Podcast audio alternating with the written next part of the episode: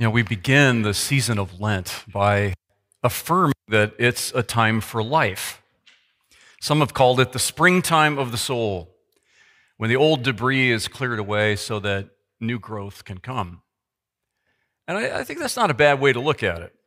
It's part of the church's cycle of life. Advent, Christmas, and Epiphany, that's part of the cycle of light. Lent, Easter, and Pentecost comprise the cycle of life.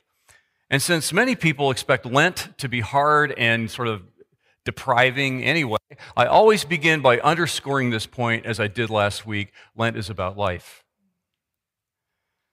But this is week two, and I have to tell you, Lent is also about death. Dying to our old lives, killing the thing that's killing us, as a pastor friend of mine puts it. And it's where Lent gets its bad reputation. But the death of Lent is necessary in order for life, the life of God, to emerge and thrive, and for the people of God to flourish in the way that God intends. It's not an easy message, but it is the way to knowing the full life of Easter and Pentecost. Mark chapter 8 is one of the places where we find Jesus telling us about life through death. It begins with his teaching about his own coming death, which the disciples find difficult to accept. And then the invitation to follow him into death, into self denial, suffering as the way to true life. We have to back up just a little bit, though, uh, in Mark to get a running start on the passage that you have printed today in the bulletin, the lectionary passage. We go back a few verses, we see Jesus healing a blind man in Bethsaida. And he heals him in two stages. You notice that? I mean, if you go back and look at the, he's not instantly healed. It, it takes a couple times. I think that's kind of an insight and a helpful illustration for us that our own healing or even our own understanding of things, like the disciples, may not come all at once, but over time. Then Jesus gets into a conversation with the disciples about his perceived identity. Who do people say I am? And they give him a variety of answers. You're John the Baptist, you're Elijah, some people say you're one of the prophets. But what about you? What about you? And Peter is very clear on this. You are the Christ. At this point, though, here in Mark, Jesus rebukes them and he tells them not to tell anyone. That's the first rebuke. And then our passage begins with Jesus teaching about his coming suffering, that he will be rejected by those in authority, he'll be put to death, and then will rise. Peter's having none of this. I mean, Jesus is God's anointed one. He's just said so. He knows that's, that's the right answer.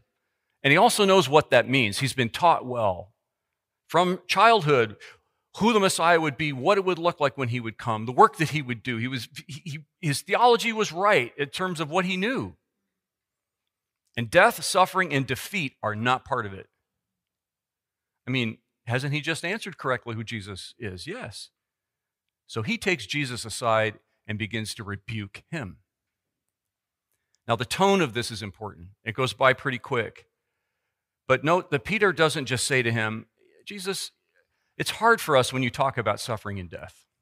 You know, can you tone it down a little bit? In effect, what he says to him is, This is crazy talk.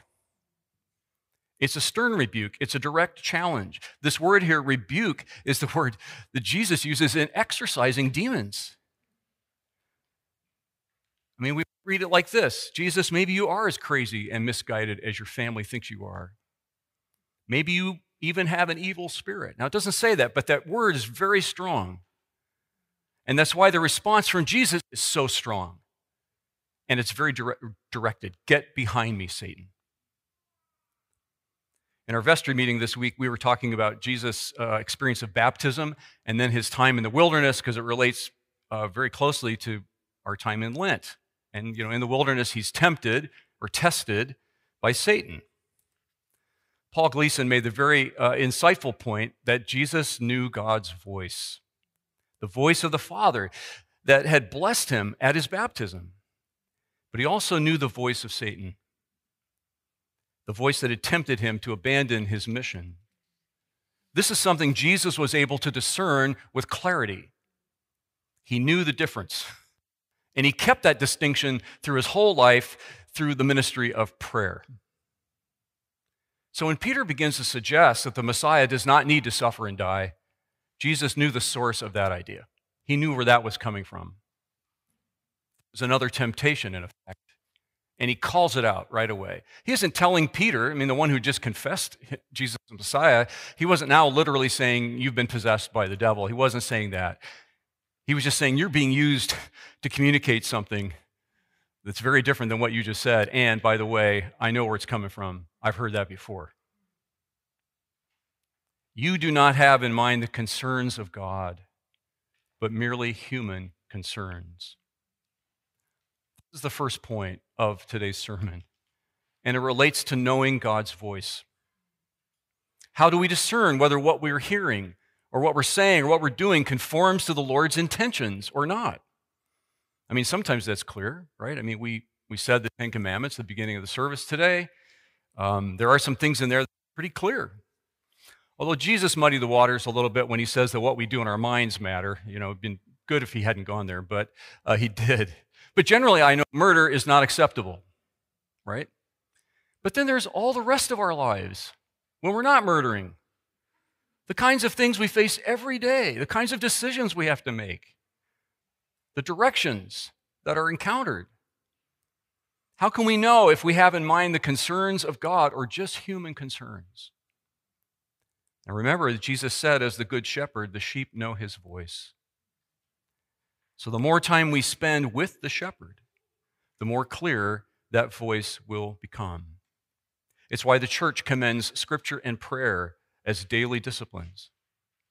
The more time we spend given to hearing God's voice through the scriptures and listening for the voice of God's Spirit in prayer, the, the more we'll be able to know when God is speaking and when it's maybe just a human concern.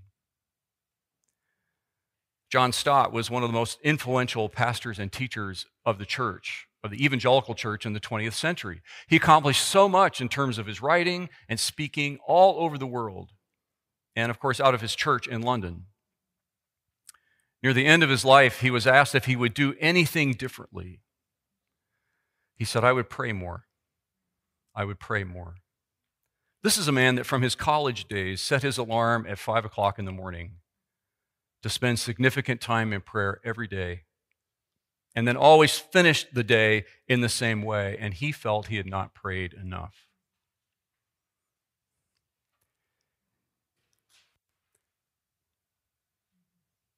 I feel I do not pray enough. I feel our church doesn't pray enough either.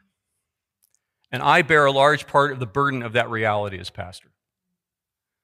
The good news is it's something we can change. And we can look for ways for it to change. Every community group meeting, every Zoom call, every interaction between people, even time on our own, these are all opportunities for prayer. And prayer is powerful. It's much more than we know.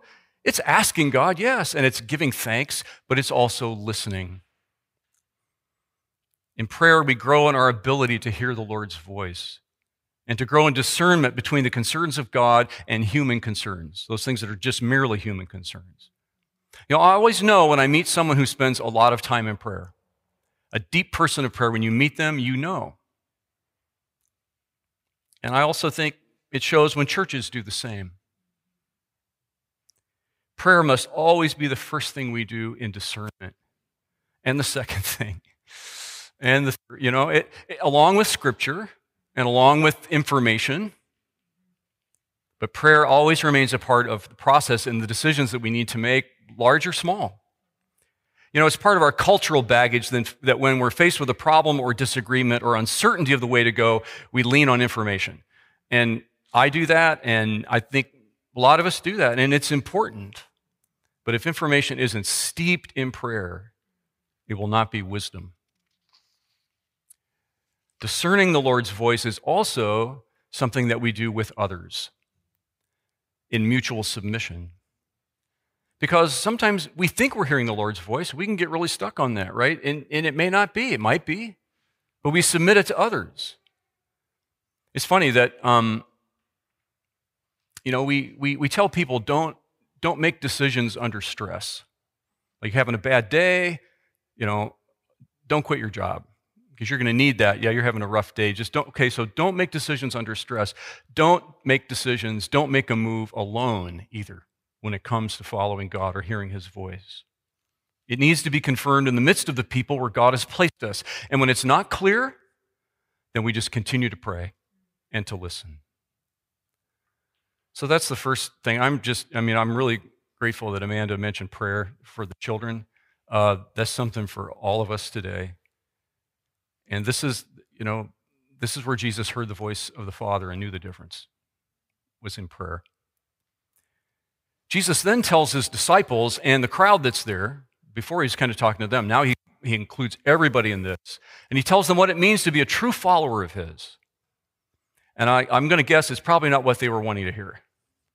How do we sign up, Jesus? Well, here's what you do disciples must deny themselves, take up their cross, and follow. And I'm, I'm not even sure that this made much sense to them who heard it at that moment. I mean, maybe more of his strange teaching, they might have thought. But to those who heard the Gospel of Mark later and knew of Jesus' passion and death and resurrection, the cross imagery comes into focus. In other words, if you want to follow me, Jesus says, you must also be willing to walk the same path and to go where I'm going. When I was younger in the church, and I mean like a teenager and 20s, there was a lot more teaching about this concept called dying to self. I don't hear it so much anymore, but it's rooted in verses like this and others that speak of the cost of following Jesus. We tend to talk, we tend to talk now about the gospel as empowerment, and there is that element, of course. But at its heart, the, the faith that we hold is about the cross of Jesus and the virtue and the gifts of his cross. Dying to self is not the death of self, right? It's not hating ourselves. Mean, God made us each in remarkable and beautiful ways. We can honor that, celebrate that. But dying to self means we die to our own self determined future. We relinquish our agendas our pride, our self sufficiency. We relinquish our own certainty about things. We also die to the things that, that have our allegiance and our energy, whether they're good or bad. And we do this through surrender in every day and every moment. It's the work of a lifetime for the disciple, right? It's never something that we master. We can't say, oh, good, I died to self, I've checked that off the list. What do you got next? We die to self. We surrender the things we're carrying so that we can take up the cross that Christ offers us and learn to follow. Our hands are full of so many things. Mine are. Our self stuff. And the cross that we're told to embrace, that can be represented in many things of our lives. But it's essentially the life of the crucified and risen Lord living through us. In other words, if you make a decision to say, okay, I'm, I'm going to die to self, you don't have to go looking for that. I mean, it's already there at your doorstep. There will be some opportunity for you to lay that down and to surrender to the Lord. Way of the cross is a continual surrender.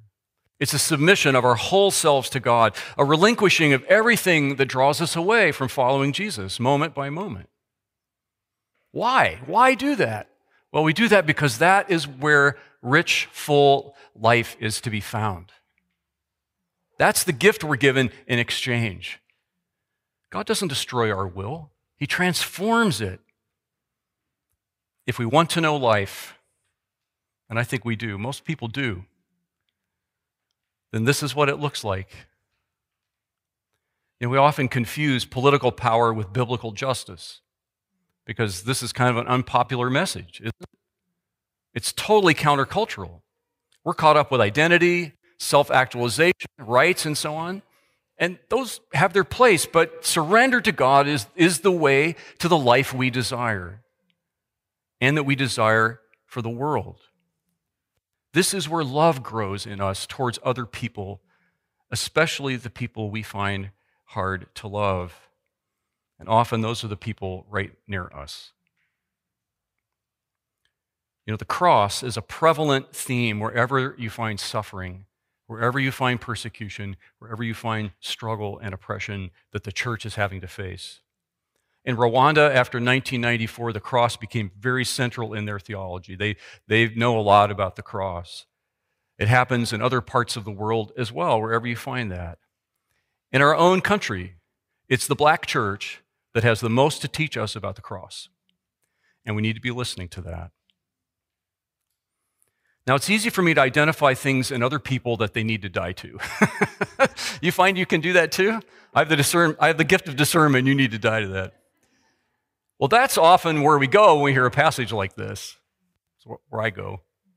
But dying to self is my work about my stuff, your work about your stuff.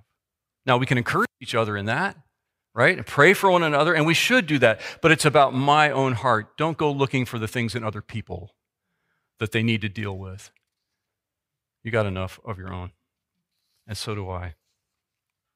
You know, I've talked about my dad a lot uh, who died last year, and I always have talked about him in positive terms. But he was a human being, and he struggled in areas of his life, like all of us, but particularly because of his own story, he struggled with prejudice. Anyone who was different tended to be racially uh, that, but especially African Americans. And one time in my presence, he made a statement. It wasn't terrible, it wasn't a derogatory you know, word or anything like that, but it also, it wasn't true and it wasn't fair. And I pointed that out. And I was a little nervous because I thought, um, I'm probably going to start an argument. and he said, You're right. I need to be healed of that. You can pray for me about that. He was a true disciple, learning to lay things down, learning to take up his cross every day. Humility was at the heart of it. Sometimes we think about dying to self as sort of a one time decision. I mentioned that. Fred Craddock was a great preacher and a teacher of preachers. And he says that we tend to think about it like giving Jesus a $1,000 bill. I don't know if there is such a thing, but maybe one time there was. And, you know, here it is, Jesus. This is my, I'm, I'm giving you all that stuff now. I'm, I'm, I've died to it. It's yours. I've handed it over. He says, in reality, the picture should be Jesus sends us to the bank where he's told us to change the $1,000 into quarters. And we spend the rest of our lives paying it out, step by step, decision by decision, in little things, often more than large ones. Prayer and surrender. It's the second week of Lent. We're just getting warmed up. Prayer and surrender. I have a prayer that I would like for us to pray today, and I'm going to ask the ushers if they'll just hand it out because this came to me late. Forgive me. We could have put it in the bulletin. I think it's from um, Richard Foster from his book on prayer, I believe. It's called The Prayer of Relinquishment. And I thought it doesn't make a lot of sense for me just to stand here and pray and have you listen.